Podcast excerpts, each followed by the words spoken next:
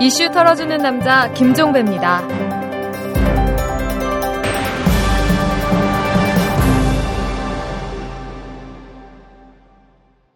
1월 22일 금요일에 전해드리는 이털남입니다.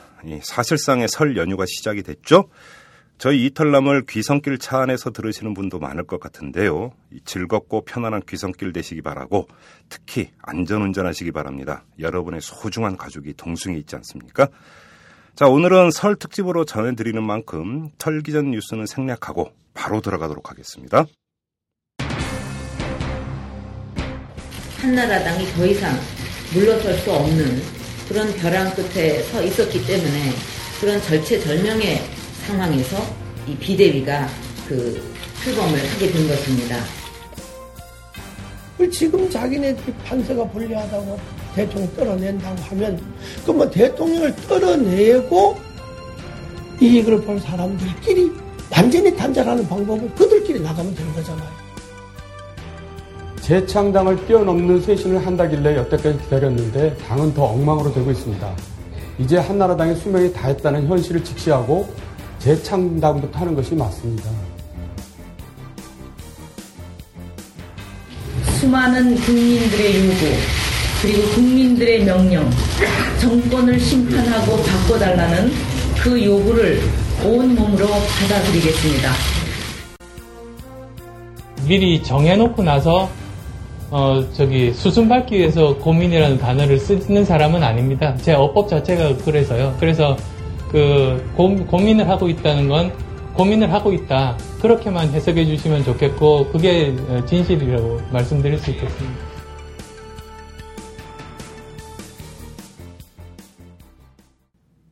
자, 이탈람이 마련한 오늘의 이슈는 좀 특별합니다. 뭐 특정한 이슈가 아니고요. 정치 7종 세트입니다. 뭐 영, 명절에 가족들이 모이면 정치 얘기 많이들 하시죠. 뭐 특히 올해는 총선과 대선이 있어서 더더욱 정치 얘기를 많이 하실 것 같은데요. 그래서 저희가 준비했습니다. 이 국민적 관심사가 큰 정치 이슈 7가지인데요.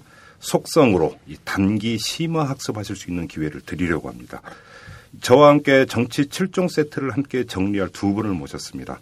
우선 한나라당의 정두원 의원 모셨습니다. 안녕하세요. 네, 정두원입니다. 네. 새해 복 많이 받으세요. 네. 그리고 민주통합당의 김부겸 의원 모셨습니다. 안녕하세요. 예, 안녕하십니까. 네네, 두 분. 야당이 드리는 복도 많이 받으십시오.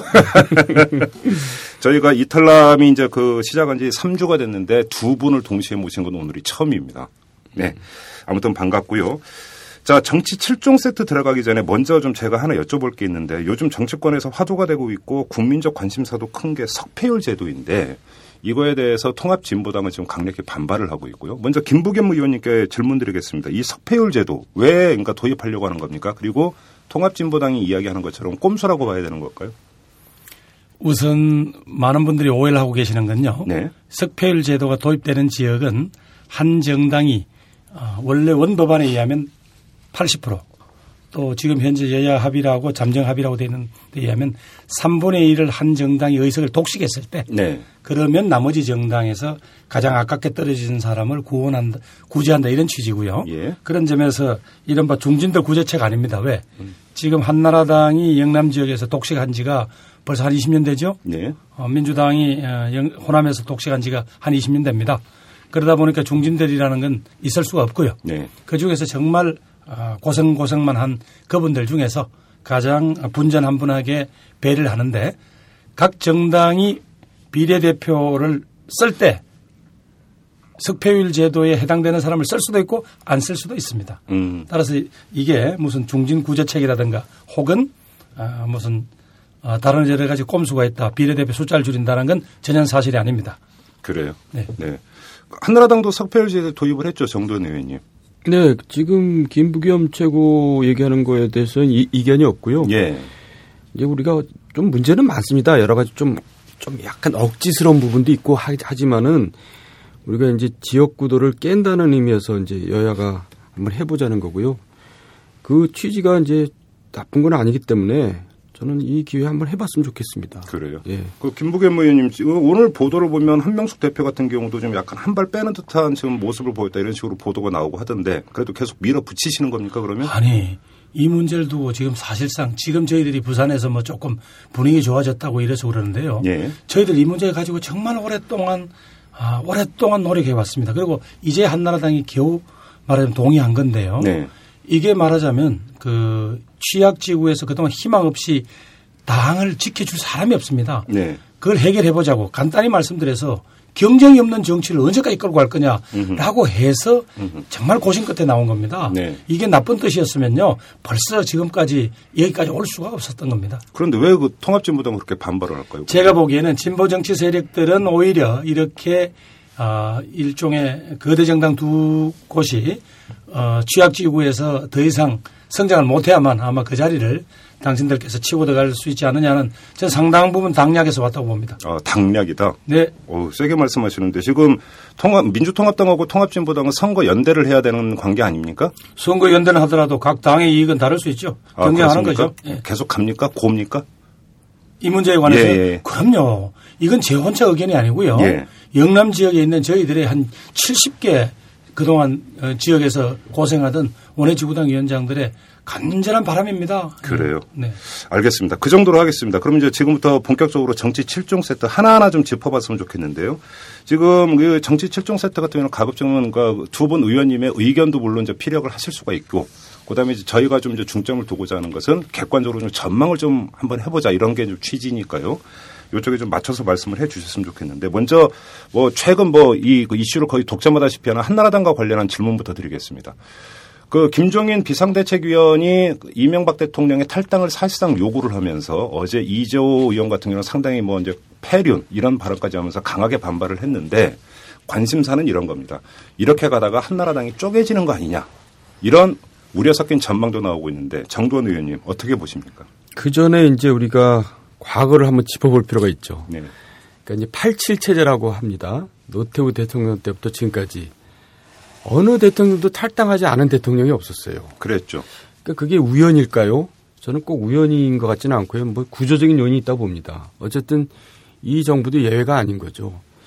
그래서 결, 결국 탈당할 것이냐 아닐 것이냐. 근데 이제 한나라당 입장에서는 탈당해서 결국 잘 된 게 뭐 있냐. 음. 그러니까 탈당이 이제 능사는 아니다. 그래서 굳이 탈당은 필요 없다는 게 거의 대부분의 이제 의견인 것 같고요. 네. 일부에서 그런 얘기가 나오는데 저도 귀추가 주목됩니다. 어떻게 결론이 날지. 음. 아마 본인이 못 견뎌가지고 그래 내가 나가겠다. 그럴 수도 있을 것 같아요. 이명박 대통령이. 예, 예. 어. 근데 뭐 그 청와대 얘기는 당론으로 결정되지 않는 이상 탈당은 없다고 이미 못을 박아버렸잖아요. 항상 처음엔 다 그러더라고요. 노태우 대통령 때부터 노무현 대통령도 처음엔 다 그러다가 결국 탈당하더라고요. 음, 그러면 예를 들어서 뭐 탈당 문제가 촉발이 돼서 친이계가 반발을 하고 집단으로 다른 짐, 그러니까 그 다른 짐을 싸고 그래서 뭐 분당 사태 비슷한 어떤 이런 사태까지 가리라는 것은 거의 그 전망하기 어렵다 이렇게 보시는 아니요, 건가요? 일부 이탈을 할 겁니다. 근데 이탈이 이제 결국 미미한 수준에 끝나겠죠. 아 그렇습니까? 그러니까 옛날에도 보면 뭐 누가 나간다 그랬는데 결국 나가봐야 따라가는 사람도 없더라고요. 그리고 결국 혼자 나가서 끝나고 이제 그런 경우인데 예, 이번에도 뭐 그렇게 될 공산이 큽니다. 그래요. 일부라 하시면 구체적으로 더 언급을 하시면 어떤 사람들이 됩니까? 지금 탈당 대통령 탈당에 대해서 이제 붕괴하고 있는 분들이 아무래도 좀 뭐 그럴 이재- 가능성이 높은 분이겠죠. 이재호 의원을 위시한 뭐 저는 구체적으로 누구라고 얘기를 안 하는 게 좋겠습니다 이 자리에서는. 그래요. 예. 그러면 김부겸 의원님께서는 좀 더 자유롭게 말씀하실 수 있을 것 같은데 어떻게 전망하십니까? 한나라당 쪼개집니까? 뭐 저는 쪼개지는 것까지 바라지는 않습니다. 왜냐하면 그들이 회초리 맞을 사람들이 다 맞아야지 외국 몇 사람만 나와서 맞고 나머지는 또 면피를 하겠다는 건지 저는 그 이해가 안 되거든요. 예. 그리고 솔직히 그동안 막 그만하면 많이 묻다 아이가라는 게 동네 소문인데 네. 그럼 먹은 사람 토해낼 각오를 하고 음. 회초리 맞아야죠. 네. 그리고 아마 이 대통령은 견디다 못해 결국 탈당할 거라고 저는 봅니다. 왜냐하면 어. 역대 대통령들이 아, 마지막에 가면 도저히 장악력도 없고 음. 또그 사람 때문에 나 선거 망쳤다 소리 나올 텐데 그 네. 못 견디실 건데요. 전 그런 점에서 보면 어, 이번 총선은 결국 국민들이 회고적 투표를 하더라고요. 예. 지난 4년간 잘했냐 못했냐를 하더라고요. 음. 그런 점에서 보면 아마 대통령 탈당이 거의 사실은 불가피하지 않겠나 보고요. 네. 그 과정에서 지금 주도권을 쥔 박근혜 비대위원장이 확실히 당을 장악하면 그냥 가겠지만 아니면 깨지지 않겠어요. 저는 뭐 그렇게 한나라당이? 한나라당 중에 이탈이 상당할 거다. 왜? 음. 지난번 공천 과정에서 보니까 줄 잘못 쓴 사람은 가치 없더라고요. 그래요. 그러면 쪼개진다라고 만약에 전망을 한다면 그 시점은 공천 이후가 될 가능성이 높다고 보시는 거네요. 결국은.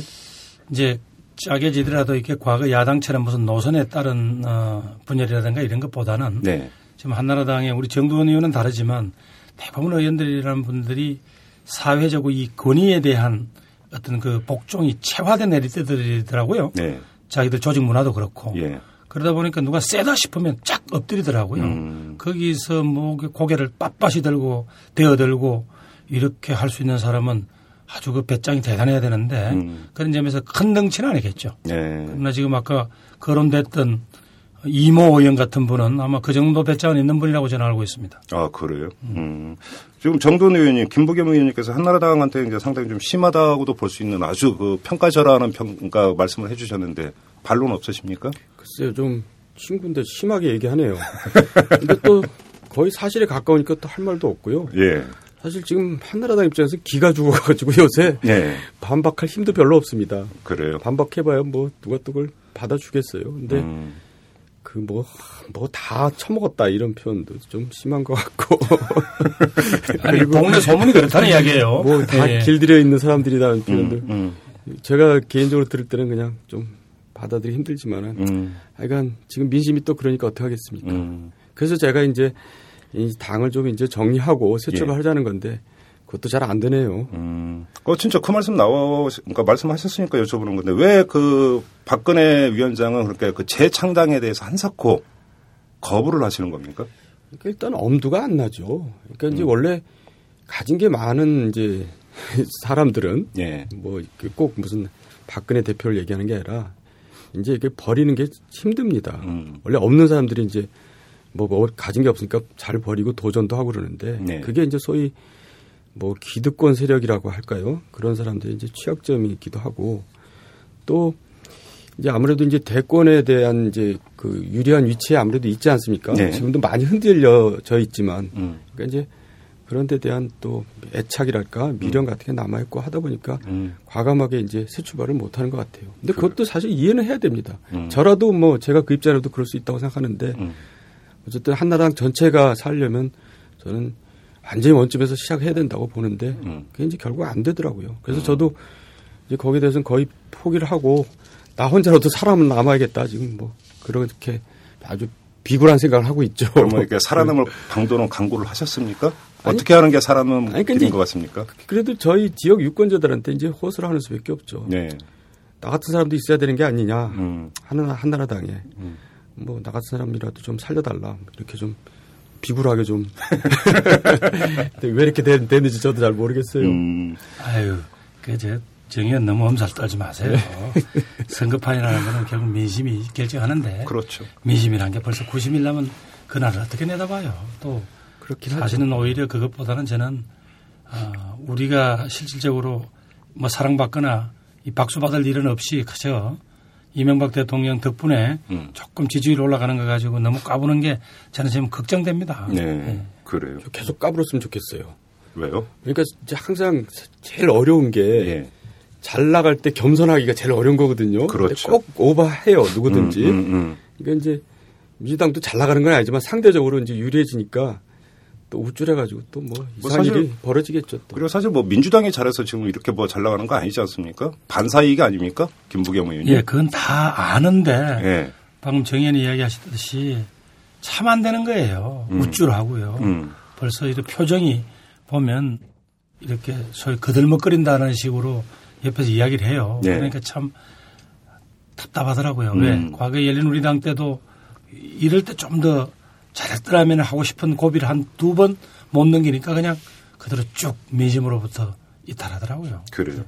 저 이제 한나라당 쪼개질 것이냐 이제 첫 번째 질문을 드렸는데 두 분의 이제 전망이 뭐 분당 사태라는 표현까지 쓸 만큼 크게 이탈하는 사람들은 없겠지만 일부 이탈은 할 수 있다 이렇게 전망을 하셨는데 그러면 그 보강 질문을 드리고 두 번째 질문으로 들어가겠습니다. 일부 그러니까 다만 몇 사람이라도 이탈을 한다면 그들은 그러니까 이른바 박세일 신당에 합류를 하는 겁니까? 그다음에 두 번째 만약에 이들이 그러니까 독자 출마를 하면 한나라당 입장에서는 간표 요인이 발생하는데 이 문제는 어떻게 대처를 해야 되는 겁니까?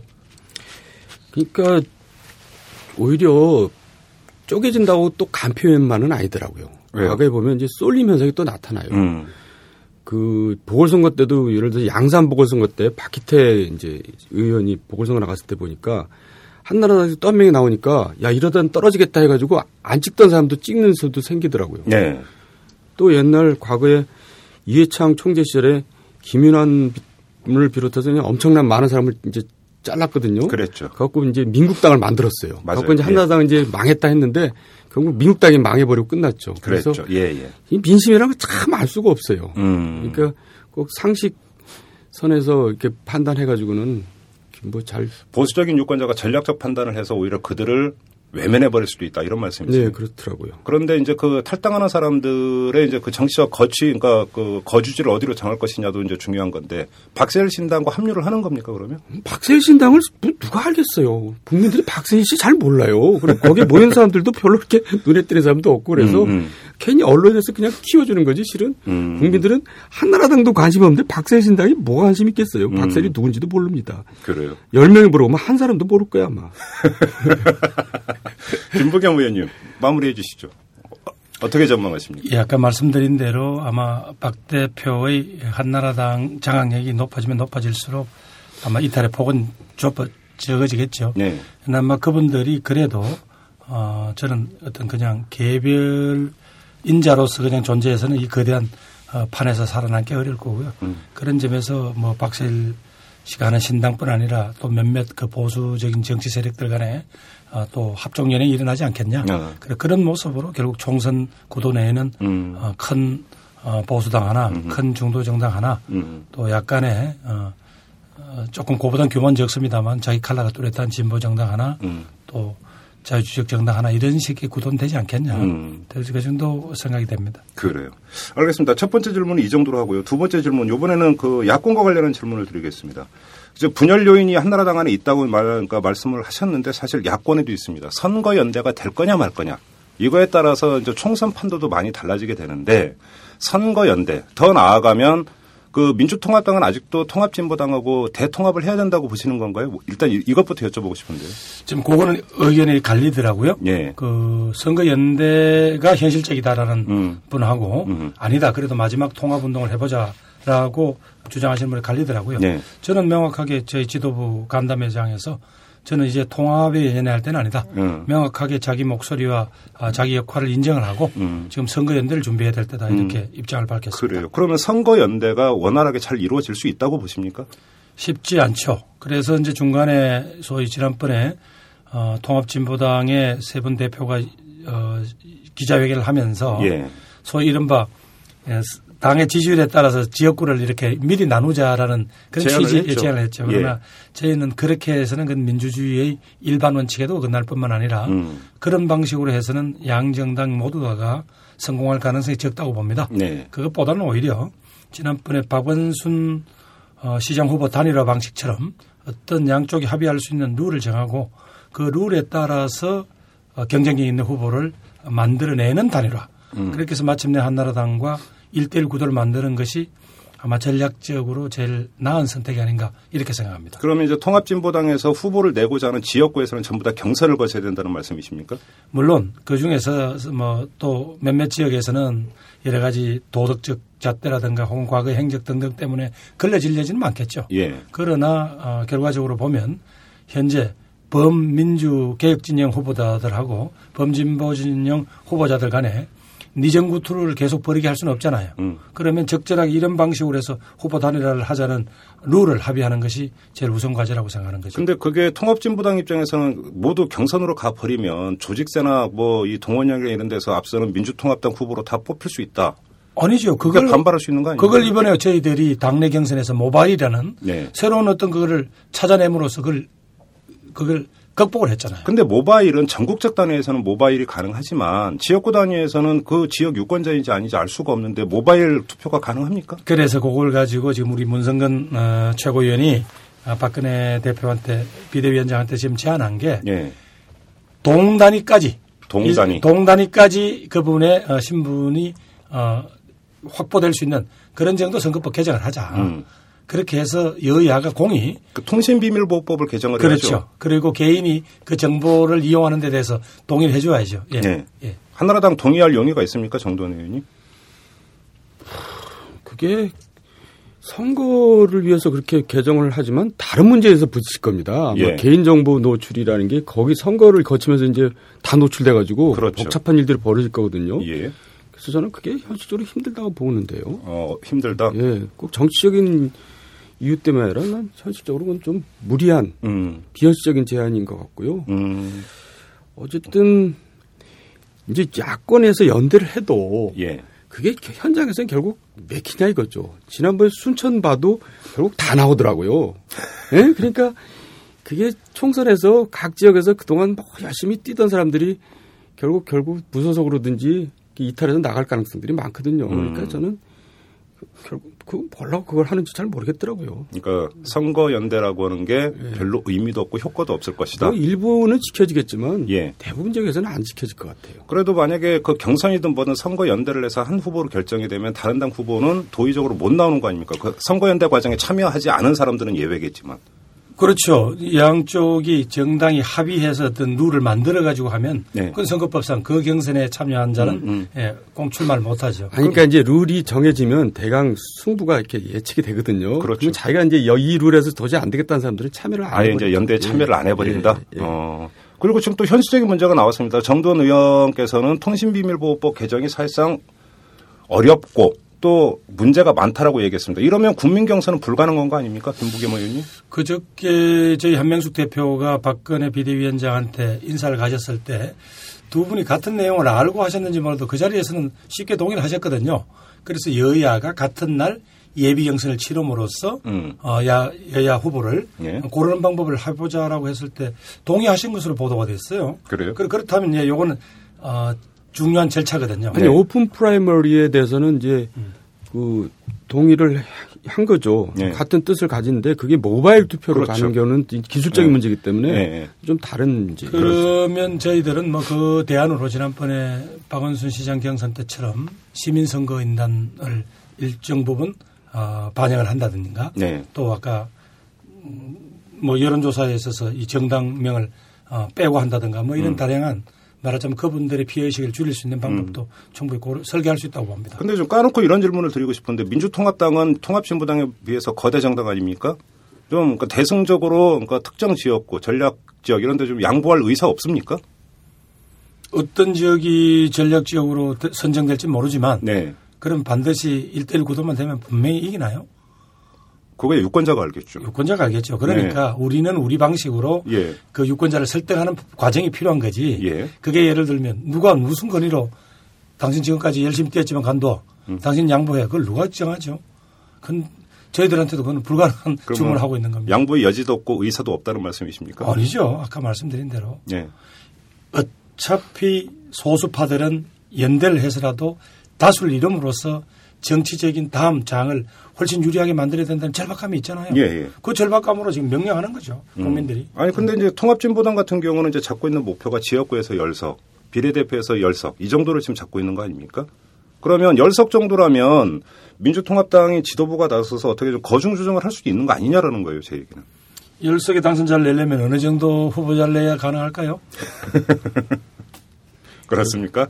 그런데요. 상당히 박하시네요, 지금 결국 말씀하시는. 국민이 선택해야지 정치권이 그냥 뭐 선거 승리를 위해서 그렇게 자의적으로 예. 그렇게 또 하는 것도 사실 어떻게 보면은 옳은 건 아닙니다. 음. 왜냐하면 정강 정책도 분명히 다른데 네.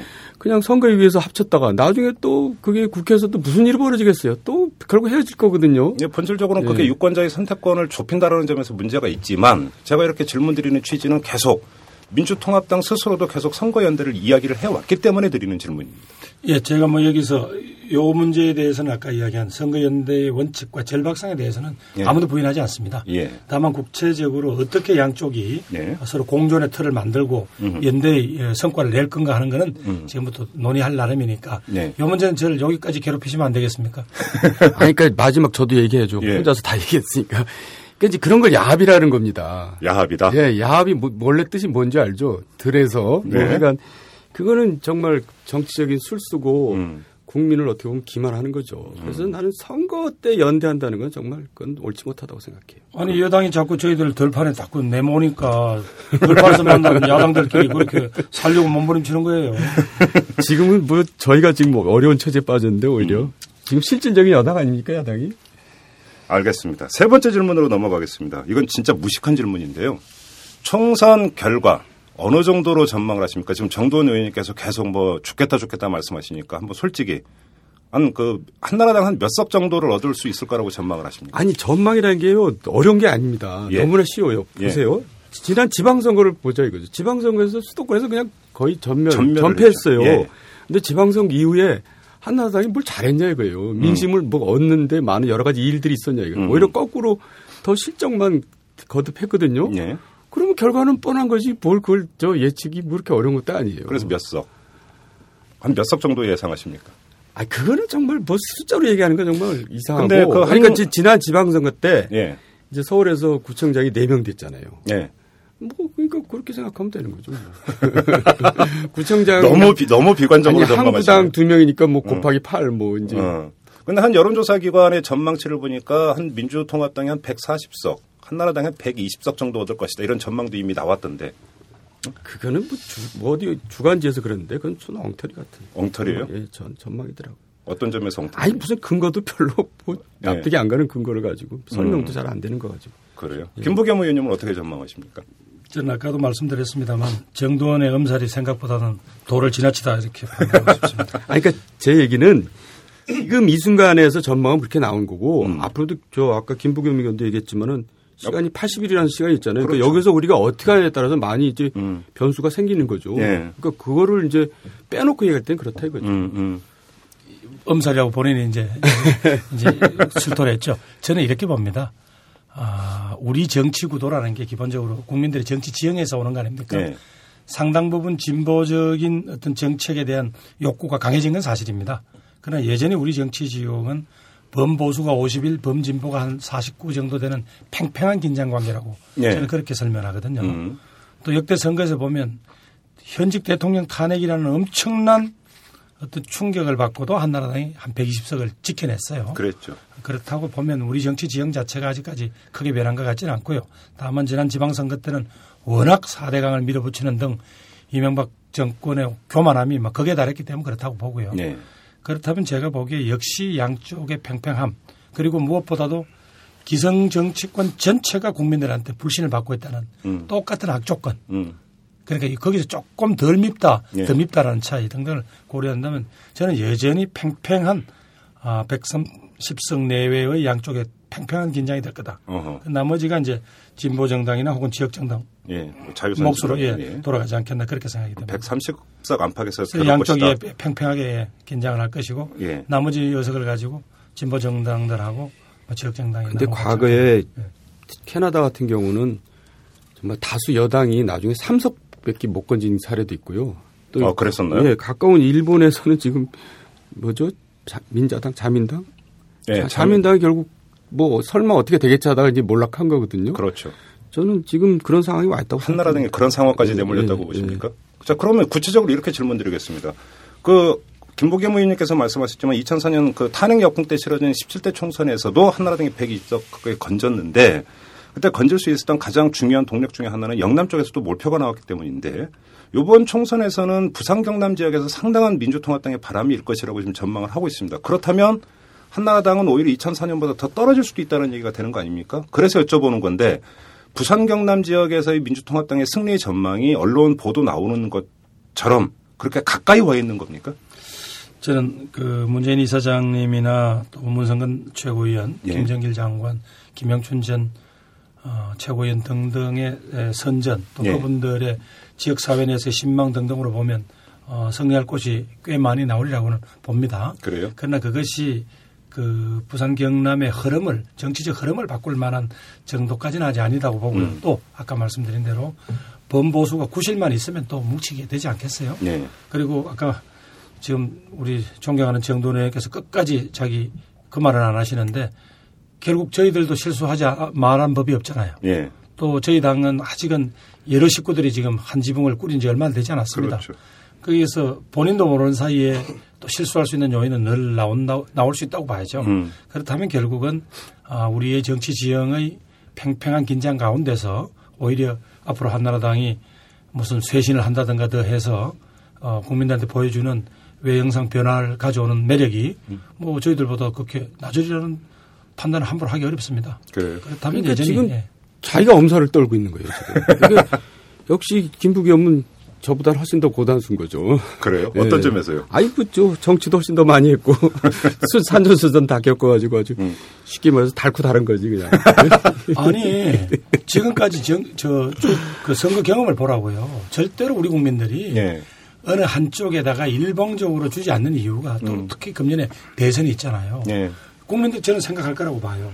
이번에 어느 한쪽으로 세게 쏠리면 다음 대선에서는 다른 선택의 여지가 없어질 거다라는 거 걱정할 거라고 봐요. 음, 음. 그래서 저는 여전히 대선까지 가는 가운데서 양쪽이 정말로 이제 국민의 먹고 사는 문제, 일자리 문제 이런 거 가지고 음. 서로 시원한 대안을 내놓고 싸우라. 음. 라는 측면에서도 절대로 어느 한쪽에 표를 몰아주지 않을 거라고 저는 봅니다. 그러면 정돈 의원님께 여쭤보겠습니다. 낙동강 전선 사수가 그렇게 어려운 건가요? 예를 들어서 박근혜 비상대책위원장이 부산 경남 지역 유세 아주 그러니까 그러니까 집중적으로 나서고 그러면서 이제 과거에 우리가 남이가 이제 이런 이야기도 있지 않았습니까? 이런 정서를 만약에 북돋운다면 사수할 수 있는 여지도 어느 정도 있는 거 아닙니까? 어떻게 보십니까? 그러니까 우리가 지역 구도가 아직도 아주 온전하지만 사실 네. 또 시간이 지나면서 이제 많이 약화돼 있는 것도 사실입니다. 예, 예. 막 그동안 무소속들이 많이 나오고 있잖아요. 음.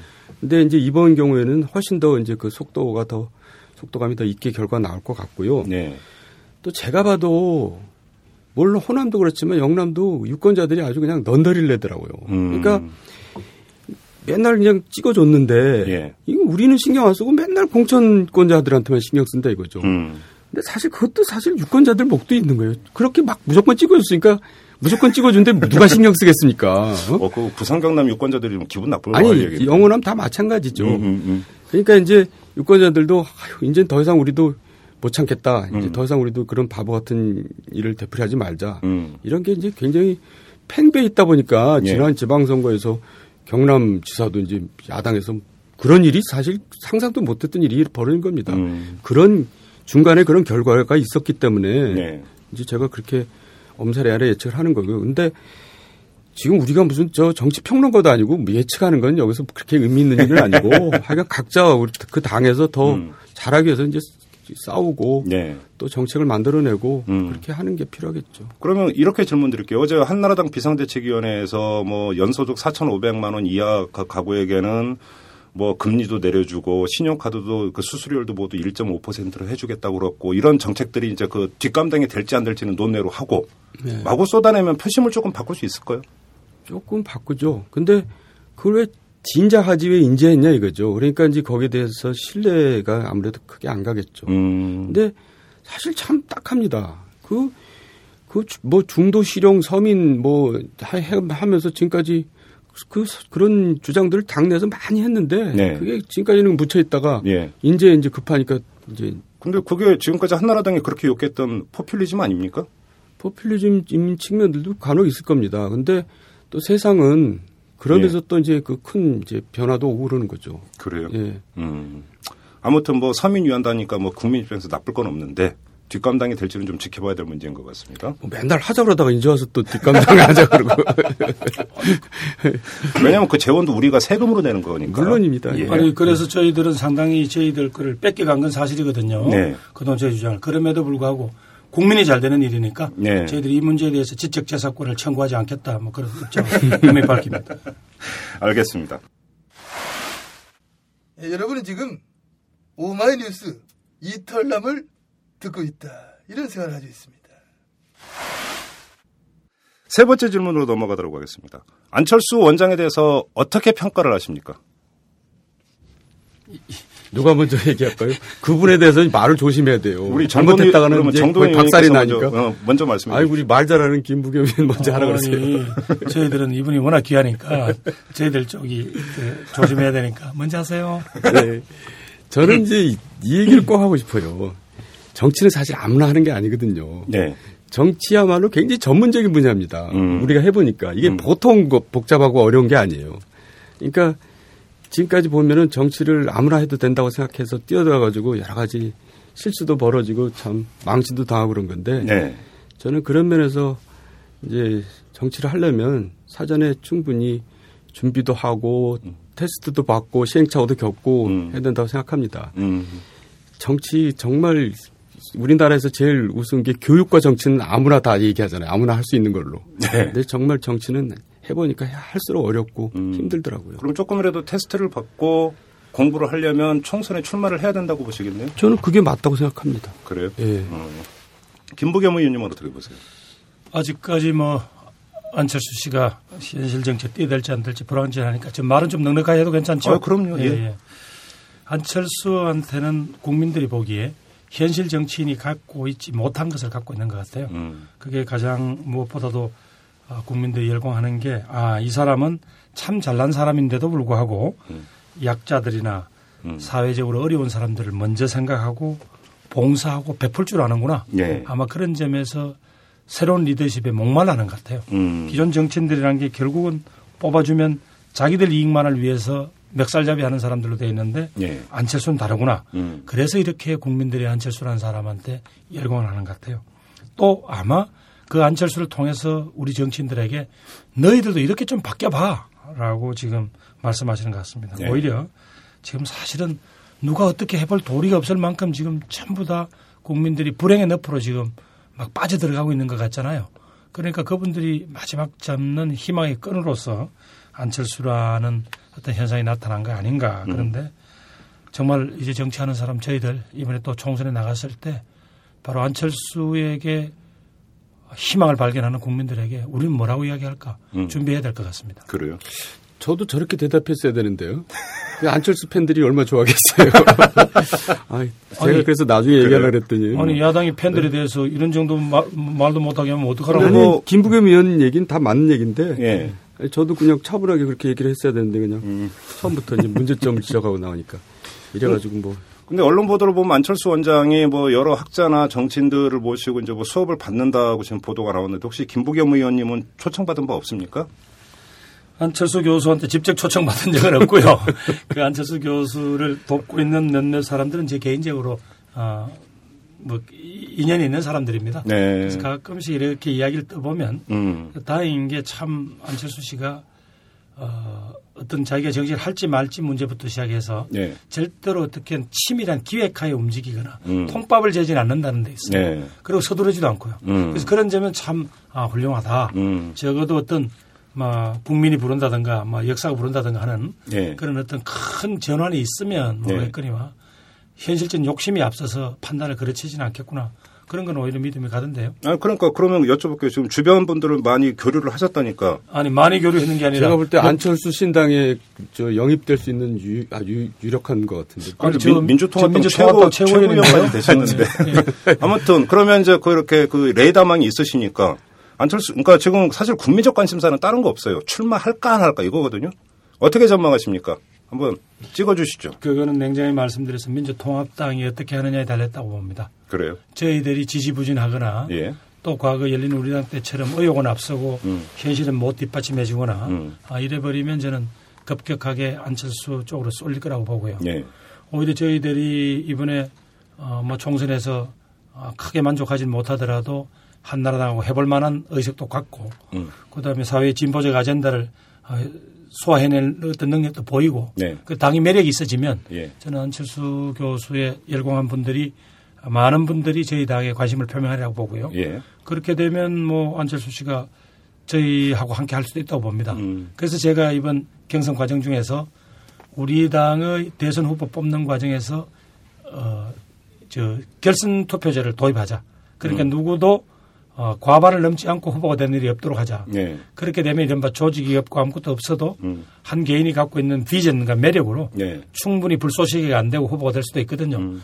그런 길을 열어둠으로써 안철수 교수나 그걸 지지하는 세력들한테 꼭 정치를 하겠다면 어, 이, 이 바닥도 이 플랫폼도 한번 이용해 주는 게 어떠냐 네. 하는 사인을 보내자는 그런 취지였습니다. 그래요. 그런데 너무 좋게 보시는 것 같은 게 지금까지 이제 민주통합당 안에 있는 대선 주자급들의 지지율을 보면은 20%를 돌파한 경우가 없었습니다. 그죠? 그런데 안철수 원장 같은 경우는 50%까지 갔단 말이죠. 민주통합당이 아무리 잘한다 하더라도 한계가 있는 것이 아니냐. 그 지지율 추이만 놓고 보면 이런 분석이 나올 수도 있는데. 저는 그렇지 않다고 봅니다. 그동안은 그 후보자들이 서 있었던 민주당이라는 틀 자체가 별로 매력이 없다라는 예. 비판을 많이 받았잖아요. 예. 그래도 마침내 지난 어, 서울시장 보궐선거에 우리 후보도 못 내서 저는 심지어 우리가 어디 선거 대행업체냐 하고 자조한 적도 있습니다. 그런데 지금부터는 달라질 겁니다. 왜냐하면 저희들이 총선에서 뭐 어느 정도 어, 기본 수준이 되는 것만큼의 성과를 얻는다면 예. 그 무대 위에다 놓고 예. 후보자가 되겠다 하는 사람은 누구나 여기 놓고 예. 대한민국이 급하고 정말 중요한 문제를 놓고 한번 붙어봐라. 예. 토론도 붙이고 예. 하면서 이 사람들의 기본 체력들을 쫙 올려줄 겁니다. 예. 저는 그러면요. 저는 그러면 결코 지금 현재 나오는 수치보다는 훨씬 더 그 리더십이 국민들에게 잘 호소가 될 거다 그렇게 봅니다. 근데 만약에 안철수 원장이 그 출마를 한다면 민주통합당의 후보가 돼야 된다고 지금 말씀을 하시는 겁니까? 아니 들어오라고 우리가 매력 있게 변신해야 된다는 어, 거죠. 그런데 안철수 원장은 지난 9월 이제 서울시장 선거를 앞두고 그 반한나라 비민주 입장을 분명히 하지 않았습니까? 물론 그때는 민주통합당이 아니라 구민주당이긴 했습니다만은 어? 이미 그렇게 이야기한 상태에서 안철수 원장이 민주통합당에 들어가서 대선 후보 경선을 한다는 이럴 수가 있을까요? 뭐 정치라는 게 워낙 가변성이 많고요. 예. 또뭐안 교수가 그렇다고 해서 뭐 신의 영역에 있, 있지는 않을 테니까 네. 모든 자기 발언에 대해서 다 완벽하게 음. 수미일관하기는 어렵지 않겠어요? 예. 왜냐하면 대통령 후보가 되고 안 되고라는 거는 아주 깊숙한 음. 아까 우리 정돈현이 말씀하신 대로 이 더러운 정치판에 발을 담그는 겁니다. 음. 그래요? 거기는 우아한 게 없어요. 예. 현실적으로 문제를 해결해낼 능력과 음. 권력 의지와 예. 그리고 국민들의 지지가 따라야만 성공을 한단 말이죠. 음. 뭐 그런 점에서 안 교수나 그 그룹들도 고민을 해야 되겠죠. 그러면 그 질문 하나만 더 드리고 정돈 의원님께 마이크 드리겠습니다. 정돈 의원님께서는 만약에 정말 정치를 할 거면 총선부터 나와야 된다고 말씀을 하셨는데 김부겸 의원님도 같은 의견이십니까? 근데 현실적으로 지금 총선 나오긴 너무 늦었잖아요. 예. 그래서 뭐 이- 그걸 강요할 수는 없고요. 예. 아까 그러면서 안철수 리더십에 대해서 국민들이 검증하자 그러면 이제 피할 수는 없다고 봅니다. 음, 그래요. 자, 정돈 의원님. 네. 어렵다는데요. 김부겸 의원님은 총선 나오는 게? 아, 본인이 또 안 나온다 했으니까 음. 안 나올 겁니다. 근데 음. 저는 그래 마땅히 그래야 한다. 도리상? 당이 예. 당의를 얘기한 거고요. 그래요. 근데 잊을만 하면 한나라당 안에서도 아직도 안철수 영입 얘기가 나오대요. 왜 이런 얘기가 나옵니까? 그런 사람들 이해를 못 하겠어요. 뭐 그런다고 그 사람이 오겠어요? 그러니까 난 하나만 하는 소리를 뭘 하는지 난 그것도 잘 이해를 못 하겠어요. 음, 일각에서는 안철수 현상은 결국은 반엠비 현상의 똑같은 것이다. 동전의 앞뒷면이다. 이렇게 이야기하는 사람들도 있던데 어떻게 보십니까? 반 MB 이상이죠. 이상이다. 예, 그러니까 정치권 전체에 대한 불신, 예, 또 새로운 정치를 바라는 열망 그런 음. 거니까 그 이상이라고 봐야죠. 그래요. 예. 예. 알겠습니다. 그 다음 질문으로 넘어가죠. 박근혜 위원장과 관련된 건데 지금 서울시장 보궐선거를 거치면서 박근혜 대세로는 깨졌다. 아니다. 아직도 그래도 살아있다. 뭐 얘기가 많습니다. 정돈 의원님께서는 어떻게 진단하십니까? 한나라당에서는 대세론이 아직도 유지되고 있는 거죠. 근데 예. 여야를 통틀어서 대세론은 깨진 거죠. 깨졌다? 분명히 깨진 거죠. 음, 그래요. 예. 지금 어쨌든 각종 여론조사에서 1위 자리를 뺏기고 음. 그걸 지금 극복을 못하고 있잖아요. 음흠. 장기간 동안. 음, 그러면 대세론이 꺾인 거지 그게 어떻게. 그래요. 김부겸 네. 의원님 어떻게 평가하십니까? 논리적으로는 대세론이 조금 깨졌지만 아직도 국민들의 마음속에 대세론은 살아있는 것 같아요. 왜냐하면 안철수는 아직 손에 잡히지가 않잖아요. 예. 근데 손에 잡히는 유일한 인물이 박 대표니까 대세론이 남아있다고 봅니다. 그러나 우리가 보통 대세론이라고 할 때는 한 두 가지잖아요. 하나는 이 사람이 갖는 어떤 무슨 사회적 영향력 이게 워낙 압도적이다든가 음흠. 아니면 시대 정신에 예. 이 사람을 먼저 꿰차고 있다든가 음. 둘 중에 하나일 텐데 저는 뭐 박근혜 씨가 갖고 있는 그런 사회적 영향력 자체가 약하다고는 보지 않습니다. 네. 그러나 시대 정신하고 박근혜가 박근혜 대표가 보이는 어떤 정치적 내용이 일치하거나 혹은 박근혜 대선론이 그걸 타고 있다고 보지는 않습니다. 음. 왜냐하면 현재 국민들이 바라는 어떤 리더십하고는 좀 안 맞는 부분도 있거든요. 예. 그리고 그런 점에서는 조금 소통하는 거나 혹은 탈권이 이런 점에서는 분명히 뭔가 시대 흐름하고 안 맞는 것 같고요. 음. 그다음에 무엇보다도 지금 국민들이 바라는 리더십은 서민 생활을 안정화시켜달라는 게 절박하지 않나요? 먹고 사는 문제죠. 그렇죠. 예. 근데 박 대표가 지금까지 보여주신 리더십에 보면 그런 건 좀 안 보인단 말이죠. 음. 지금 열심히 보여주고 있잖아요. 어, 글쎄 뭐. 뒤늦, 그- 뒤늦었지만. 좀 진작 보여줬더라면 뭐 저희들도 악소리 못 할 텐데 음. 최근에 집중적으로 보여주심으로써 뭐 저희들도 조금 위로가 되네요. 음, 그 근데 제- 제가. 왜 이 질문을 드렸냐면 안철수 원장과 연동돼 있는데 만약에 안철수 원장이 출마를 하지 않는다라고 한다면 지금 이렇게 가정을 해놓고 보면 야권의 어떤 대선 주자도 박근혜 의원의 지지율에 지금 필적하는 사람은 없거든요. 그럼 또 얘기가 또 달라지는 거 아닙니까? 정도원 의원님? 안철수 개인의 위치나 문제는 아닌 것 같아요. 그래요? 그러니까 아까도 말씀드렸지만 기성 기존 정치권에 대한 불신, 새 정치에 대한 열망 이런 거기 때문에 네. 안철수가 아니더라도 누가 그걸 대체를 할 수가 있죠. 그래요. 예. 그리고 또 우리는 사람이 없다 그러는데 난 예. 그 얘기가 정말 우리 국민을 너무 우습게 하는 것 같아요. 우리 국민이 4,500만 5천만이거든요. 예. 거기에 사람이 없다는 게 말이 돼요. 음. 뭐 저기 스웨덴이나 이런 나라들은 뭐 500만, 700만인데도 훌륭한 지도자들 다 나오는데 네. 저는 안철수 개인이 문제는 아니라고 봐요. 그런데 그 사람이 없다는 것이 좀 문제가 있다고 말씀을 하셨으니까 질- 드리는 질문인데 박근혜 대선도 깨졌다고 말씀을 하셨고 근데 왜 한나라당 안에서는 박근혜 대항마가 그렇게 눈에 띄지를 않고 부상이 안 될까요? 음, 저는 총선 지나면서 나올 거라고 봅니다. 아 나온다. 예, 이제 필요가 발명의 어머니이기 때문에요. 예. 그 계속 그 대선이 꺾인 걸 극복을 못하면 음.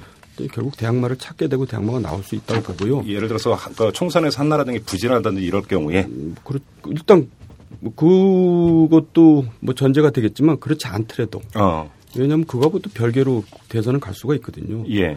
이제 아까 김부겸이 말하는 이제 시대적인 음. 추, 뭐 이렇게 시대 정신이랄까 뭐 음. 이런 거에 또 맞느냐 안 맞느냐 중요하고 그래서 저는 박근혜 위원장이 지금 일종 대선이 꺾이고 흔들리는 게 본인한테는 기회라고 보는 거죠. 음. 그게 나중에 가서 그렇게 되면은 이제 방법이 없는데 음. 지금 충분히 시간적인 여유가 있을 때 그렇게 돼 있기 때문에 예. 본인이 철저한 자기 혁신을 하면은 이게 기회가 된다 이거죠. 음. 그게 쉬운 건 아닙니다. 사람이 자기 혁신이라는 게 말처럼 쉬운 게 아닌데 본인이 그 욕심이 있고 또이 나라에 대해서 자기 뜻이 있으면 그걸 해내야죠. 그러니까 결국 자기와의 싸움이라고 저는 보는 겁니다. 음. 자기가 그걸 해낼 때 다시 대선을 확- 확보 이제 보- 회복하는 건데요. 음. 저는 그거에 그래서 제가 항상 그거에 대해서 제가 문제를 지적하고 또 이제 푸시를 하는 거죠. 그러면 박근혜 위원장이 지금 스스로 극복해야 되는 그 자기 한계가 뭐라고 보십니까? 그러니까 좀 시대에 뒤떨어진 여러 가지 문화라든가 제가 이제 늘 얘기했던 거니까 이제 폐쇄적이고 권위적인 게 있거든요. 예. 그래가지고는 안 됩니다. 음. 그래서 그걸 이제 철저하게 깨야죠. 음. 저는 그거 안 깨면 어렵다고 봅니다. 올드하다. 폐쇄적이고 권위적인 거는 이 시대에 안 맞죠. 예. 그리고 지금 그 총선 이후에 대항마가 부상을 할 거라고 말씀하셨는데 지금 그 말씀의 맥락을 보면 이제 기존의 대항마로 평가됐던 김문수 경기지사나 정몽준 전 대표를 언급하시는 것 같지는 않네요. 음, 뭐 저는 특정인을 제 염두도 하는 얘기는 아니고요. 예. 보세요. 이게 제가 필요는 발명의 어머니라고 얘기했지만 해- 그게 사실 세상의 이치입니다. 음. 그러니까 과거에 민주당입니까? 하도 이름이 바뀌어가지고 그냥 그저 민주통합당 예, 중에. 이인재가 뭐 다 되는 것처럼 하다가 그게 꺾이면 그냥 한순간에 꺾입니다. 네. 왜냐하면 아 저 사람이 될 가능성이 거의 없다. 그러면 음. 당연히 찾게 되죠. 음. 저는 그런 거를 항상 염두에 두고 박근혜 위원장 본인도 스스로를 채찍질해야 된다는 지금 얘기를 하는 거고요. 네. 또 얘기 나온 김에 아까 하고 싶었는데요. 예. 민주통합과 국민 통합당과 국민주당이 뭐가 차이 있는지 저는 잘 모르겠어요. 음. 뭐 얘기를 하겠죠. 근데 국민들이 볼 때는 그냥 똑같아요. 그래서 지역에서 행사 같은 데 할 때 좀 전에 민주당이었는데 민주통합당 누굽니다. 그러면 사람들이 웃더라고요. 그왜 웃겠어요? 뭐 그게 그거니까 웃는 거죠. 어. 난 그것도 좀 지적을 하고 지금 싶어요. 말씀은 그 호박에 줄 긋는다고 수박 되냐 이런 취지입니까? 뭐 심하게 얘기하면 그런 건데 내가 또 김부겸 의원 앞에 두고 또 그렇게까지 얘기하고 싶지는 않고. 뭐 김부겸 의원이 반론 펴시겠습니까? 예, 뭐 저희들이 간판을 좀 자주 바꾸고 내리고 한 건 사실입니다만 그렇더라도 저희들이 불러 달라고 하는 이름대로는 불러주셔야죠. 민주통합당입니다. 왜냐하면 과거 민주당이라 그러면 참 오랫동안 참 김대중 노무현과 함께 오랫동안 지켜온 일종의 이 땅의 에, 민주정치의 산 역사였습니다. 네. 근데 이제 국민들이 야, 뭐 그것만 가지고 부족하다. 너희들한테 무슨 새로운 비전을 좀 보여달라라는 그런 요청이 있었고 음. 심지어 그 과정에서는 제1야당이 선거 때 후보도 못 내는 일까지 있었지 않습니까? 네. 그래서 이제 새로운 세력들하고 손을 잡은 겁니다. 그 중에 하나가 이제 그동안 박원순 시장처럼 어떤 정치권 바깥에서 어, 세상의 계획이라든가 이런 것들을 해왔던 시민사회 세력이라는 부분들 하고요. 또 하나는 결국 지금까지 한 번도 한국노총 같은 이런 노동계의 대표 조직들이나 세력들이 제도 정치권의 직접 주체가 돼서 띄어진 적은 없거든요. 근데 이번에 그분들이 왔습니다. 물론 앞으로 이제 그분들의 이 첫 실험이 꼭 난 성공해야 된다고 믿습니다만은 그런 정면에서는 우리 어, 정치사에서는 뭔가 획기적 단계가 온 건데 아직 말씀하신 대로 어, 선거가 임박해서 이런 변화가 오니까 아직도 국민들한테는 익숙지가 않은 것 같아요. 그러나 존경하는 우리 정 의원 앞으로 어디 가더라도 어, 친구를 민주통합당 김 부겸이라고 불러주시면 아니, 감사하겠습니다. 물론이죠. 근데 지 김부겸 의원이 너무 말을 잘해서 그냥 저렇게 되면 현혹되기가 쉬운데 시민 세력이 뭐가 새롭습니까? 다 과거에 정치했던 사람들이에요. 그리고 저 뭐죠? 노조? 한국노조. 한국노조만 해도 하- 저, 저 대선 때 우리 한, 한나라당하고 같이 저가 일을 했어요. 그걸 뭘 새롭다고 얘기를 해요. 아니죠. 그때 아니, 제가 자꾸 말꼬리 잡는 것 같아서 미안한데 너무 이렇게 현란하게 얘기하지 마시고 저는 그 얘기를 꼭 하고 싶은 것보다도 뭐냐면 한나라당 얘기를 하고 싶은 겁니다. 한나라당도 지금 당명을 바꾼다는데 뭐 내용은 별로 바뀐 게 없는데 당명 바꾸면 민주당이랑 똑같은 거라 이거예요. 그러니까 음. 그래서 제가 재창당을 새롭게 저다 음. 원점에서 새롭게 시작하자 그 얘기거든요. 예. 그뭐 저는 그 민주당의 예를 든 이유가 우리 한나라당을 저는 이제 생각하기 위해서 예를 든 건데 예. 제가 재창당을 그렇게 하자 그러는데 결국 안 하네요. 음. 근데 재창당을 한다고 하면 뭐 이제 처음부터 끝까지 다 바꾸는 거 아닙니까? 당을? 그런데 재창당의 그 모습을 띠고 이러려면 새로운 인물들도 참 많이 영입하고 들어오고 이래서 샘물결이 일어나야 될 텐데 제가 알고 있기로는 한나라당 공천받아서 총선 출마하겠다는 사람도 별로 없는 걸로 알고 아니 있는데요. 지금 같으면 그럴 공산이 크죠. 네. 그래서 이제 아예 새 출발을 하면은 음. 이제 한나라당이 아니거든요. 근데 과거 그, 과거에 그러면 한나라당. 그거는 그러면 한나라당이 당명 바꾸는 건 국민들이 안 알아주는데 네. 그건 알아줄까요? 그러니까 우리가 이제 굉장히 어려운 음. 이제 시도 모험을 하는 건데 네. 그게 이제 현실 인식을 어떻게 갖고 있냐가 중요한 것 같아요. 현실이 그래도 어떻게 하면은 저 적당히 해서 살아남을 것 같다라고 하면은 그런 생각을 안 하는데 저는 이제 그러기 힘들다고 보기 때문에 네. 아니 원, 어차피 죽을 거 음. 원점에서 다시 출발해서 한번 해보자 이렇게 얘기하는 거죠. 알겠습니다. 예. 자, 다음 질문으로 넘어가겠는데 지금 이제 대선 주자와 관련해서 하니까 또 한 파트를 또 살펴봐야 됩니다. 민주통합당 그 군 안에 있는 대선 주자들 문재인 그 변호사도 계시고 손학규 전 대표도 있고 여러 사람이 있습니다. 그런데 지금 그 일단 김부겸 의원님께 이런 질문을 드려도 되는지는 잘 모르겠으나 문재인 변호사 같은 경우는 과연 대권에 도전할 것이냐 권력 의지가 있는 분이냐에 대해서 아직도 고개를 갸웃거리는 사람이 많습니다. 어떻게 보십니까? 지난번에 그 TVN인가요? 거기 나와서 보여줬던 그 격파 못 보셨어요? 어, 손가락 부러지고 했던 그럼 그 정도로 이 강한 의지가 있는 거예요. 어, 그리고 이번에 뭐 총선에서도 지금 자기 몸을 던져서 지금 도전하는 거 아닙니까? 네. 이걸 통해서 우선은 부산 시민과 경남 도민들을 설득하겠지만 네. 나아가서 이제 대한민국 국민들에게 저 이런 의지 있고요. 아, 자신이 모셨던 노 대통령의 유지 개성하겠다. 음. 분명히 지금 보이잖아요. 네. 뭐 저는 그걸 의심할 단계는 안- 이미 떠났다고 봅니다. 그래요. 어, 권력 의지가 확실히 있으시다. 네네. 그래요. 그런데 뭐 일각에서는 오히려 또 뭐 이 문재인 변호사보다는 오히려 김두관 경남지사를 주목해야 된다 이런 얘기도 좀 조금씩 나오던데요 여의도에서는. 아마 이제 그런 점에서 경남도지사라는 탄탄한 일종의 정치적 자기 영역이 있다라는 측면에서 예. 누구보다도 경쟁력이 있고 늘 잠재적 후보군으로 분류돼 왔죠. 네. 그 점에서는 어, 별 얘기가 없는데 어, 최근에 그 문재인식에 주는 매력은 아까 또 다른 형태로 그동안 노무현 대통령 장례 과정에서 보여준 그 어떤 그 신중함이랄까 음. 또 그리고 어떤 뭐 의리가 있는 사나이 모습이랄까 또 그러면서도 또 대한민국 지도자가 되려면 군대 같은 데 잘 안 가야 훌륭하게 출세하는데 이분은 군대도 그것도 공수당 갔다 왔단 말이에요. 그리고 또 이 배에서 보여주는 복권이 이게 또 장난이 아니더라고요. 아, 요즘도 복권이 계속 있습니까? 아, 요즘은 본인한테 물어보니까 야, 이거 옛날 이야기지. 더 만들었겠지 오히려. 그게 어디 있겠냐고 그러더라고요. 그 지금은 아주 저 아주 그냥 깨끗한 서생처럼 그러신데 예. 그렇다는 거하고 또 여러 가지로 주변 분들을 이렇게 이렇게 편안하게 해주고 주변 분들이 이야기 들어주는 자세 이런 것 등등으로 봤을 때 저는 상당한 자기 성장을 하고 있기 때문에 아니 저는요 예, 지금 말뭐 박아서 미안한데 저는 그분들을 잘 몰라서 그런지 모르지만 저는 김부겸을 왜 주목을 안 하는지 모르겠어요. 저는 제가 아는 김부겸은 정말 훌륭한 사람이에요. 저는 김부겸 같은 분이 나는 저 대권 후보가 돼서 나는 그렇게 나가는 게 저, 저는 정현 이거 저 생방송 중이거든요. 조금 조심해 주세요. 아니 난 이거 진짜 내 개인적으로 그렇게 생각하는데 어 그래요? 예. 어, 김부겸 의원님 어떻게 생각하십니까? 지금 평가가 나왔는데. 저는 제 스스로가 아직도 너무 부족한 게 많다는 걸 잘 알고 있습니다. 또 저렇게 겸손한 척 아니 아닙니다. 거 봐요. 아, 정말이고 어, 제가 한 분야 한 분야를 볼 때마다 음. 제가 그동안 너무 그 편견에 많이 사로잡혀 왔지 않냐는 거하고요. 또 과거에 저희들이 제야 운동할 때하고 달리 현실 정치를 해보니까 정말로 말에 대한 책임이라는 게 무섭더라고요. 예. 제가 그 아직 그런 훈련이 덜 돼 있습니다. 그래요. 분명히. 그러면 문재인 그 변호사와 관련해서 질문 하나만 더 드리겠습니다. 그러니까 그 지금 가장 그 민주통합당 군 안에서는 가장 유력한 분이니까. 근데 그 민가 문재인 변호사에 대해서 이 노무현의 분신이라고 하는 어떤 타이틀이 붙어 있는데 그게 장점인과 동시에 약점이라고 지적하는 사람들이 많고요. 또 한 가지는 아까 김부겸 의원께서도 말씀하셨지만 결국은 중요한 건 먹고 사는 문제인데 문재인 변호사에게는 먹고 사는 문제와 관련한 캐릭터가 없다.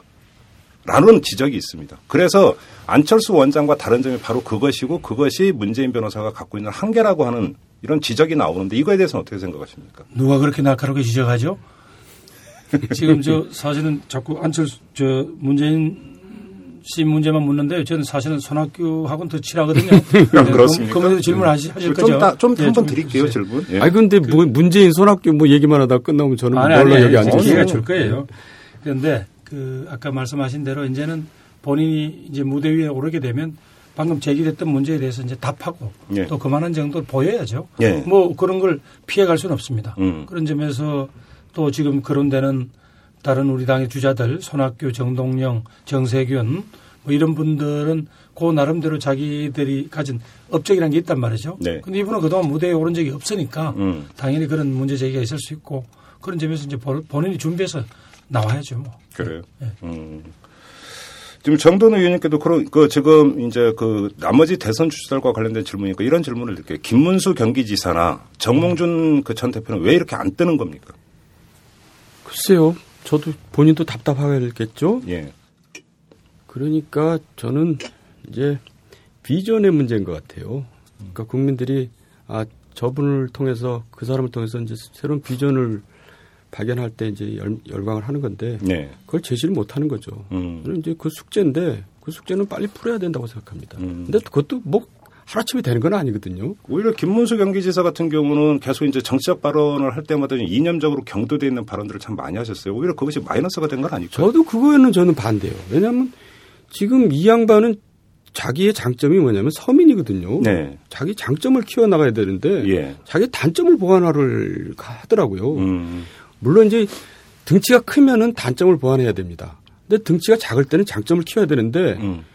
거꾸로 작은 등치인데 자꾸 장점을 안 키우고 단점을 게 이제- 저- 굉장히 전략적인 건 미스죠. 그래서 제가 음. 여러 차례 지적을 했는데도 예. 그걸 안 고치시더라고요. 또 고집이 세셔가지고 예. 그 양반이 굉장히 순수한 분이거든요. 음. 순수하다 보니까 그걸 또 자기 원칙대로 가더라고요. 그 단점이라고 하는 게 여권에 몸 담았지만 과거에 어떤 노동운동을 했고 이런 경력 이거 이걸 의식하고 있다는 말씀이신가요? 그걸 의식을 안 할 수가 없겠죠. 근데 그것보다도 이 분이 이제 또 새로운 신념을 갖게 된 거죠. 음. 대한민국이라는 거에 대한 이제 긍지라든가 음. 이런 이제 그 신념을 갖게 된 과정도 저도 알고 있고 또 저도 거기에 대해서 충분히 공감을 합니다. 근데 그거는 이제 전략상으로 좀 내려놓고 예. 나중에 대통령이 되거든 그걸 풀어야지 예. 그 대통령을 준비하는 과정에 그걸 풀면 그건 전혀 도움이 안 되거든요. 어, 그, 그 순수한 분이기 때문에 그런 겁니다. 이념적인 어떤 경도돼 있는 발언 말고 하나가 더 있긴 했었네요. 그 119 전화도 있긴 있었습니다. 그야 뭐 이제 하다가 일어난 실수인데 좀 큰 실수였죠. 어, 예. 그래요. 정몽준 전 대표는 어떻습니까? 정몽준 대표 뭐가 어떻다고요? 그러니까 왜 안 뜰까요? 그러니까 이제 솔직히 본인의 억울한 핸디캡을 갖고 있는 거죠. 음. 그러니까 이제 뭐 하여간 CEO 재벌 출신이 지금 굉장히 반발을 사고 있잖아요. 예. 거기에 이제 묻혀버린 측면도 있고요. 어, 이제 반재벌 정서 이런 것들에 에, 그렇죠. 예. 그리고 또 지금 대통령이 대기업 출신이고 이런 게 당연히 영향을 나쁘게 미치겠죠. 이른바 유탄을 맞았군요. 뭐 큰 걸 맞은 거죠. 예. 그런데다가 또 본인이 이제 한번 2002년에 거의 대권 근처에 갔다가 음. 이제 주저앉았기 때문에 다시 한번 그거를 불을 살린다는 건 항상 어렵더라고요. 그렇죠. 건저 동서고금을 막론하고 예. 이제 그 제기를 한다는 게 음. 그래서 본인이 더 큰 이제 행보를 해야 되는데 그게 지금 필요한 거죠. 저도 옆에서 그런 뭐 말씀을 좀 드리곤 합니다. 음. 근데 아까 이제 그 총선지라고 해서 대항마가 나올 수도 있다고 언급을 하셨는데 어떤 사람이 그 박근혜 대항마가 될 수가 있고 더 나아가서 이 대선판에 뛰어들 수 있는 사람 어떤 캐릭터 어떤 사람이어야 된다고 보십니까? 한나라당 후보로서. 그러니까 하여간 이 시대 흐름에 맞아야 되는데요. 네. 그러니까 좀 더 생각도 자유롭고 예. 또 유연하고 예.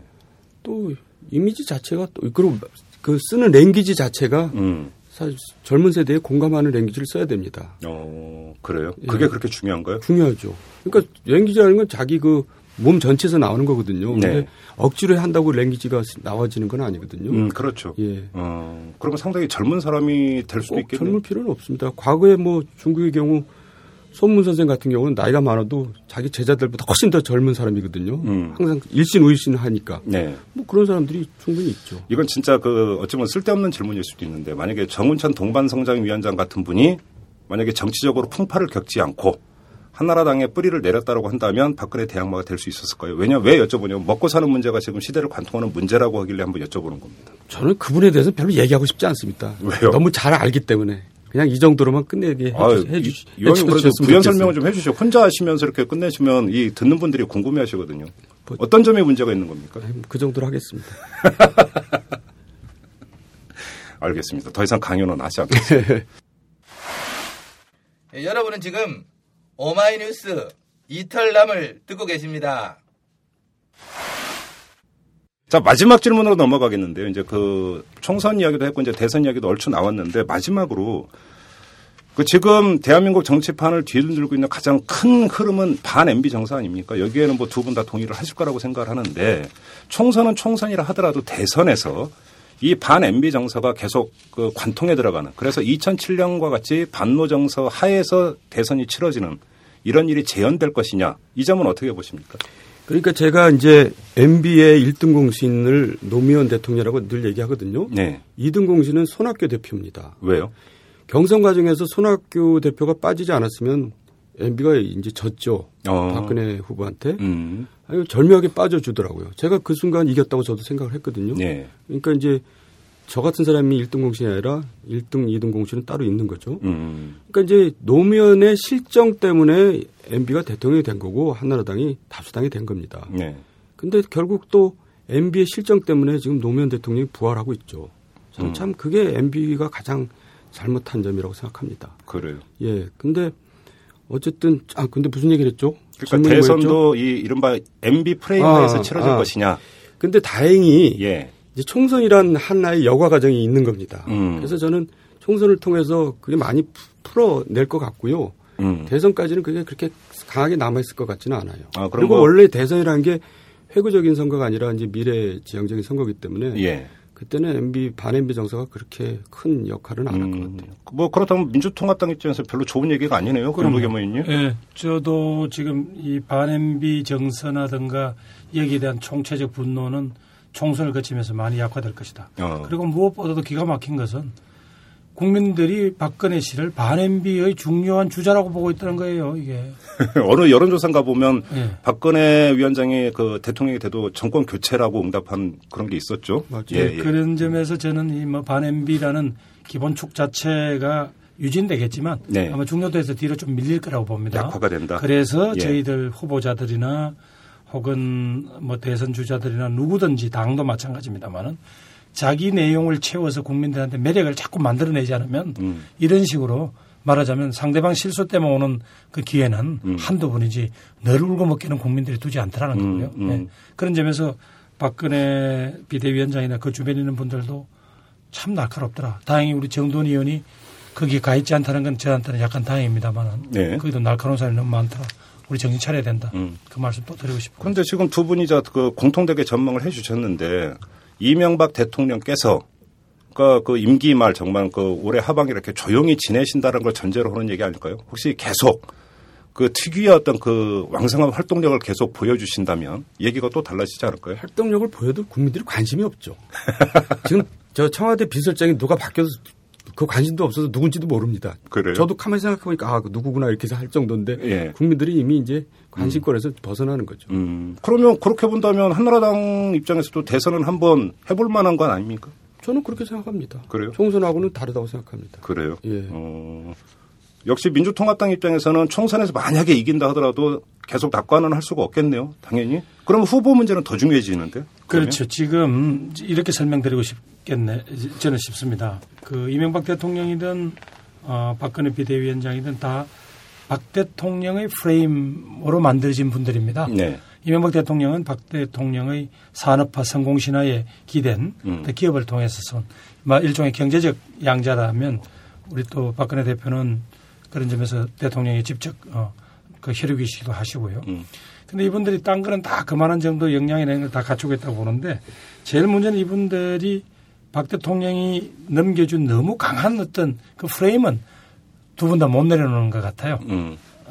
하면 된다. 음. 나 팔로미 뭐 이런 정도 어떤 그런데 지금 20, 30대들은 아까 어, 우리 정도원 의원님 말씀하셨다 했습니다만 이제 20, 30대들은 그런 리더십 보고 싶지 않거든요. 네. 그런 점에서 아까 이야기한 우리가 반엠비라든가 혹은 뭐 박 대통령에 대한 어떤 그런 여러 가지 비판 가지고 다음 대선을 준비해서는 저희는 크고 다친다. 음. 오히려 그것보다도 우리는 20, 30대가 저렇게 절규하는 내용들 저희에게 기회를 달라는 거 아닙니까?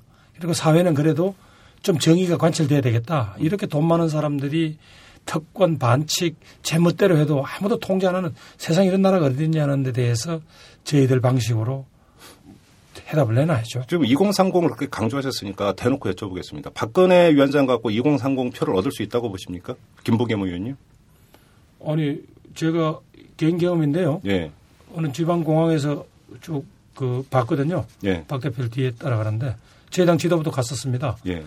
그래서 제가 좀 늦게 가서 아유 와 소리가 나길래 야 우리 당 지도부가 많이 훌륭해졌나 싶어서 가보니까 우리 당 지도부는 다 지나가고 박 대표한테 사인 받는 여고생들로 꽉 둘러싸 있더라고요. 아, 그랬습니까? 제가 좀 한번 그 어느 지역이었는데요, 거기가? 지역까지 제가 공개하지 일종의 않겠습니다. 연예인으로 보는 거죠. 예. 그래서 또 그런- 한 번은 제가 예. 저 옛날 대선 때 이렇게 어디 지역 지역을 갔는데 여고생들이 지나가면서 박근혜 대표가 지나가니까 박근혜가 박정희 부인이라며 뭐 그런 여고생들도 있고 근데 예. 20, 30대를 잡는 건 좀 힘들다고 생각합니다. 그래요? 그러면 그러니까 박- 예. 정치 공학적으로 얘기하면 40대를 잡아야죠. 40대. 그러니까 이제 총선도 그렇고 대선도 그렇고 표차가 결국 40대 표차입니다. 그렇죠. 결과적인 표차가 예. 그러니까 40대에서 판가름이 난다는 얘기고 음, 그거는 음. 어느 선거나 다 동일하게 결과 나옵니다. 네. 그러니까 이제 억지로 20, 30대에 구애를 해봐야 되지도 않는 노력을 40대에 기울이는 게 이제 정치공학적으로 맞습니다. 그래서 음. 제가 어떤 표현을 쓰냐면 우리 친구 서른도한테 미안하지만 서른도가 랩한다고 20대가 좋아하냐 이거죠. 예? 그거 아니거든요. 그러니까 40대에 맞는 정책을 써야 되고 음. 거기에 맞는 랭귀지를 써야 되고 근데 요즘 40대도 상당히 많이 화가 나 있는데. 그러니까 그게 어려운 거죠. 그래서 이제 한나라당이 지금 이제 음. 어려운 거죠. 그럼 40대 마음은 돌릴 수 있다고 보십니까? 저는 제가 저 그런 노력을 많이 해왔고요. 네. 지금 사실 또 그런 노력들을 하고 있습니다. 음. 예, 그러면 어느 정도 돌았을 텐데 그게 신뢰가 너무 깨졌기 때문에 예. 그 신뢰까지 회복하는 데는 시간이 걸릴 겁니다. 그래요. 자, 알겠습니다. 지금까지 이 설 특집으로 정치 이슈, 그러니까 7종 세트에 대해서 이제 쭉 짚어봤는데요. 자, 이제 마지막으로 그 이 두 분 의원님께 한 번씩 이제 발언 기회를 드리겠습니다. 지금 제가 질문하는 과정에서 혹시 이제 못다 하신 말씀 이런 게 있으면 좀 자유롭게 말씀을 해 주십시오. 또 김부겸 의원님부터. 예. 예, 저는 20, 30대 문제는 그분들한테 아까 어떤 정서적 문화적 접근도 중요하지만 분명히 그들은 어떤 비전을 요구하고 있는 겁니다. 네. 과거 저희 세대들이 민주화라든가 음. 혹은 이런 어떤 시대의 가치가 있어서 우리를 끌고 왔다면 20, 30대는 분명히 아까 기회 정의 또 그러고 그 사람들은 가장 체화된 인물로서 안철수 이렇기 때문에 어, 누구도 지금 20, 30대에 대해서 외면할 권리도 없고 정치하겠다는 지도자들이라면 예. 그분들 이야기를 진지하게 경청을 해야 됩니다. 음. 그리고 아마 40대들은 누구보다도 많은 고민들을 어깨에 지고 있습니다. 네. 따라서 그렇기 때문에 이분들은 까다롭기도 하지만 절대로 어떤 감정적에 휩쓸려서 선택을 하지 않는다는 거죠. 음, 음. 그만큼 어, 과거에 대한 회고도 할 줄 알고 미래에 대한 비전도 세울 수 있고 또 그러면서도 각 조직이든 가정에서 책임을 져야 되는 분들이죠. 네. 그런 점에서 어떤 정치 세력도 철저하게 준비하지 아니하고 그 상대편에 대한 어떤 그 말하자면 반사 이익을 기대하는 그런 정치는 이제 끝을 내야 된다는 음. 말씀을 드리고 싶고요. 어, 참 그런 점에서 제 정치권 전체가 불신받고 있는 이 현실에서 이번 총선이든 대선 과정이 정말 국민들에게 이런 것들을 반성해 가면서 국민들의 마음을 조금씩 얻어가는 경쟁이 됐으면 좋겠어요. 거기에는 분명히 시대의 정신도 있어야 될 거고 비전도 있어야 될 거고 그다음에 해법도 이른바 정책도 정말 나와야 됩니다. 아까 말씀드린 대로 파퓰리즘이냐 아니냐 이런 논쟁을 할 때는 아닌 것 같아요. 예. 그렇다면 금년 대에서는 과거 어느 때보다도 이제 무슨 지역주의, 무슨 패거리, 개인의 신상 이런 것의 어떤 그 참 작은 문제로 다투던 그런 치졸한 싸움보다는 훨씬 더 본격적인 어, 선거전이 이루어질 거다 저는 그렇게 생각합니다. 알겠습니다. 정도원 의원님. 지금 MB 정부의 실정 때문에 이제 우리 보수가 지금 비탈에 서 있습니다. 하지만 사회는 보수 진보 양날개로 날아가야 되는 거죠. 네. 좌우 양날개로. 그러니까 건전한 보수는 국민들이 애써 키워줘야 됩니다. 근데 지금 사실 우리나라의 지금까지 보수는 좀 엉터리 보수였습니다. 음. 진정한 보수라기보다는 뭐 출세주의, 기득권주의 이런 거죠. 네. 하지만 그렇기 때문에 보수가 이 땅에서 다 사라지면은 이 나라는 힘- 어려워지는 거죠. 그래서 건전한 보수를 세워야 될 때가 온 겁니다. 음. 그 저희들은 그런 노력을 하고 있고요. 네. 그런 면에서 총선 과정에서 국민들이 어, 균형 감각 있는 그런 이제 결정을 해주길 바라고요. 또, 앞, 또 제가 이제 김부겸 의원도 얘기했지만 지역구도라는 거는 정말 만악의 근원입니다. 왜냐하면 그렇죠. 예. 이것 때문에 정치권이 정신을 못 차리는 주연이거든요. 네. 왜냐하면 당연히 되고 당연히 뽑아주니까 국민들 신경 안 쓰고 공천까지도 신경 쓰다가 윗사람, 위- 그러니까 밑을 안 보고 국민을 안 보고 이 권- 권력자들을 보다가 정치가 이렇게 되는 거거든요. 음. 그러니까 국민들이 이제 그런 데서 벗어나서 내가 전라도니까 민주당 찍고 내가 경상도니까 한나라당 찍고 이러다가 보면 항상 정치는 정신 차리가 힘들고 또 한나라당 저거 다 나쁜 놈들이니까 저건 절대 안 된다. 뭐 이렇게 일방적으로 이분법적으로 흑백 논리를 가다 보면 음. 정치권은 오히려 정신을 차린 게 아니라 더 나빠질 가능성이 높죠. 그래서 알겠습니다. 그런 그 균형 감각, 음. 형평성을 많이 생각해 주기를 바랍니다. 알겠습니다. 지금까지 정치 7종 세트에 대해서 말씀을 나눴고요. 여기서 마무리를 하는 게 아니라 하나씩의 질문을 더 드리고 아, 그래요? 그냥 못 보내드립니다. 저 이제 그 명절인데요. 올해는 특히나 선거가 있지 않습니까? 총선이 있습니다. 그 국회의원님들은 명절 때 어떻게 보내십니까? 그냥 한가하게 집에서 차례 지내고 성묘하고 그걸 끝은 아닐 것 같은데 지역구 돌고 이러시나요? 그 아마 정돈 의원이 저보다 더 부진을 할 텐데 네. 저는 이번에 이제 어, 제 지역구인 경기도 군포를 떠나서 네. 대구에 가기 때문에 좀 다릅니다만 아마 의원들은 뭐 특히 서, 선거를 앞둔 이, 이 명절에는 음. 의원들은 아마 눈코 뜰 새가 없을 겁니다. 주로 어디를 돕니까? 명절 때는? 어, 주로 이제 뭐 재래시장부터 시작해서 예. 어, 또뭐 불우시설 이런 데 꼭 인사를 다님으로써 음. 최소한도 그분들을 잊고 있지 않다라는 걸 보내야 되는데 음. 그거 다 돌다 보면 사활이 짧죠. 뭐. 그래요. 예. 어, 정도현 의원님 어떻게 하십니까? 그 먼저 우리 김부겸 의원이 군포를 떠나서 대구로 간 거는 정말 어려운 결정이고 그건 정말 높이 평가해 좀 줘야 예. 됩니다. 예. 제가 저으로 그렇게 해도 저는 못할 것 같아요. 음. 하지만 또 이 우리 서대문, 그 저한테도 왜 광주 안 가냐 그러는데 예. 사실 저희 서대문은 광주입니다. 아마 김부겸 의원이 알 거예요. 거기는 광주나 거의 비슷한 데라서 해방 후에 제가 처음 당선된 겁니다. 어, 한나라당 후보. 예, 그리고 한나당에서 제가 세 번 다 아무도 공천 요청 안 합니다. 음. 그러니까 사실 저는 그냥 광주에서 선거를 하고 있는 거나 마찬가지고 이제 그 얘기는 잠시 딴 얘기고요.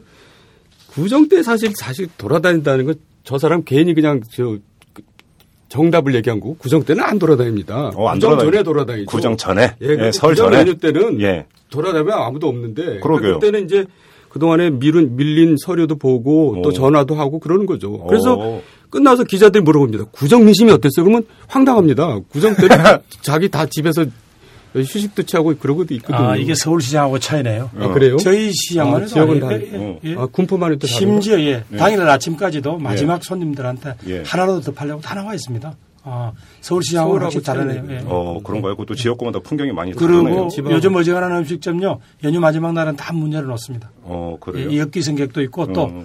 그러다 보니까 또 혼자 집에서 음. 식사하기 곤란한 분들을 위해서 마지막 날은 또 다 문 열어놓습니다. 아무튼 그럼 이 두 의원님의 이 설 풍경이 많이 대조적일 것 같습니다. 한 분은 그 정중동이실 것 같고, 한 분은 상당히 바쁘실 것 같고. 마음만 아, 그렇죠. 아니요. 뭐 마음만. 정, 예. 정중동이 아니라 네. 이제 마음도 바쁘고 이제 계속 이제 전화하죠. 그동안에 어. 저 신세진 사람들 앞으로 신세질 사람들에 대해서 음. 그러니까 전화하는 게 다 뛰어다니는 것보다 사실 더 힘듭니다. 어, 한 보통 몇 통이나 하세요? 그러면? 그러니까 이게 정치가 이게 진짜 중노동입니다. 보통 일이 아니에요. 새벽부터 한번 부지런해야죠. 부지런하고 체력이 돼야 되고. 정 그걸 뭐라 그러죠? 정 정서 노동이라고 그러는 뭐, 뭐 감정 노동. 감정 노동. 예. 감정 노동입니다. 다니다 보면 정말 별의별 일 다 당하고 모욕도 당하고 음. 하루에도 몇 번씩 때려치고 싶고 아마 이러면 네티즌이 올라올 겁니다. 그럼 때려쳐. 뭐 이러고. 근데 손은 누가 키웁니까? 정치도 이게 중요한 기능이고 어려운 거거든요. 예. 그 정치도 누가 해야 됩니다. 음, 어떨 때 저희들도 당내 선거나 등등 때문에 하루에 한 300통 해보니까요. 하루에 300통을 겁니까? 300통을 어우. 걸죠. 그러면 나중에 이 사람한테 했는지 안 했는지 어, 또 무슨 말을 했는지도 기억이 안 나고요. 음. 어떨 때는 정말 황당할 때도 많습니다. 나중에 네. 저기 자기 집사람한테도 전- 전화하고 뭐 딸한테도 전화하고 그러는 거죠.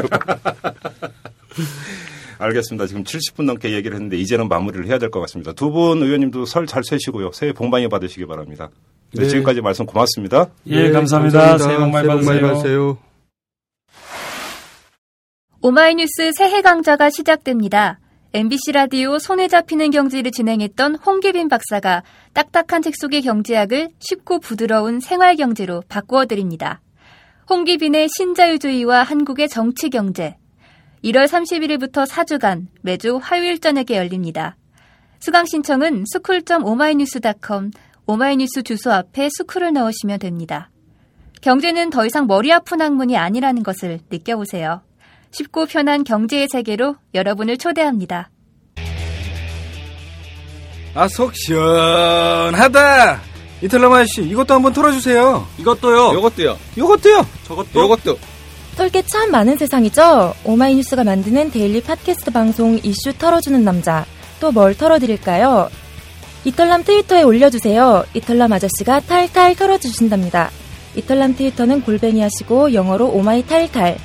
트위터에서 이슈 털어주는 남자를 검색하시면 금방 찾으실 수 있습니다. 여러분의 불꽃 mention 기다릴게요.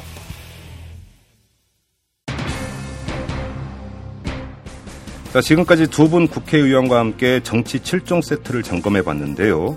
일곱 개의 이슈 모두 그 향배를 결정하는 주체는 여러분, 바로 국민입니다. 국민의 판단과 선택에 따라서 정치판의 지형과 질서가 완전히 달라지는 것이죠. 이번 설 연휴 동안 정치 상황, 나라의 장래에 대해서 적극적으로 그리고 폭넓게 소통을 하시면서 대한민국의 주권을 행사하는 국민으로서 바른 선택이 어떤 것인지 가늠해 보시기 바랍니다. 저희 이탈남은 설 연휴 이후인 25일에 다시 돌아오도록 하겠습니다.